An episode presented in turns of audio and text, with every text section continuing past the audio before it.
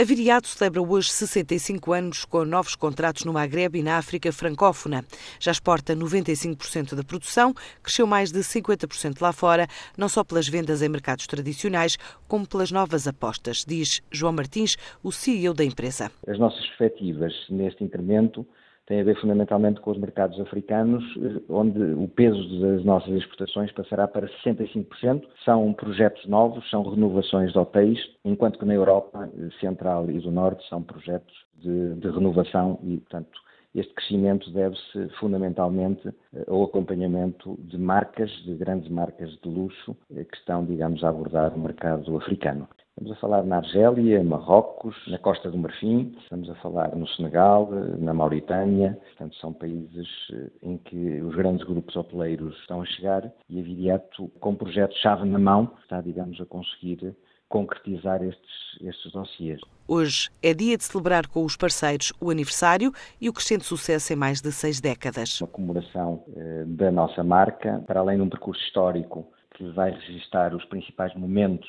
Vamos editar um livro também comemorativo deste aniversário. Vão estar connosco vários players e vários parceiros do negócio. Uh, temos uma capacidade instalada de cerca de 50 hotéis de 250 quartos por ano, mas prevemos uh, nos próximos eh, oito anos duplicar este volume de negócios, centrando-nos dois terços na África e eh, cerca de 20% na Europa, o remanescente na América do Norte e marginalmente em Portugal, onde de facto os dossiês acontecem, mas são dossiês de menor volume e de menores margens. Portanto, a Vidiato continuará centrada eh, na sua, no seu percurso de internacionalização e de crescimento. Em 2016, a faturação da Viriato foi de 17 milhões de euros. Agora, a empresa estima crescer até aos 25 milhões de euros no volume de vendas deste ano.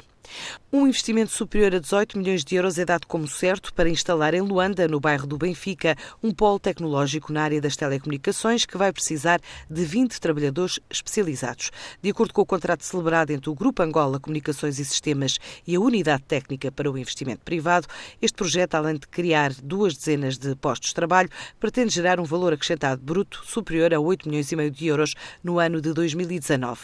O grupo sul-africano Shoprite, da área de retalho, pretende investir quase 540 milhões de euros em Angola para aumentar a rede de distribuição no país, que é já uma das principais apostas internacionais, com 53 lojas. De acordo com o contrato de investimento com o Estado angolano, este projeto envolve a abertura nos próximos cinco anos de 15 centros comerciais, 22 supermercados, três já em funcionamento desde 2015, um armazém e duas estruturas residenciais para quadros, além de melhoramento em quatro supermercados. O projeto vai abranger 11 das 18 províncias do país e estima criar 5.613 empregos para angolanos, dos quais 3.278 só em Luanda.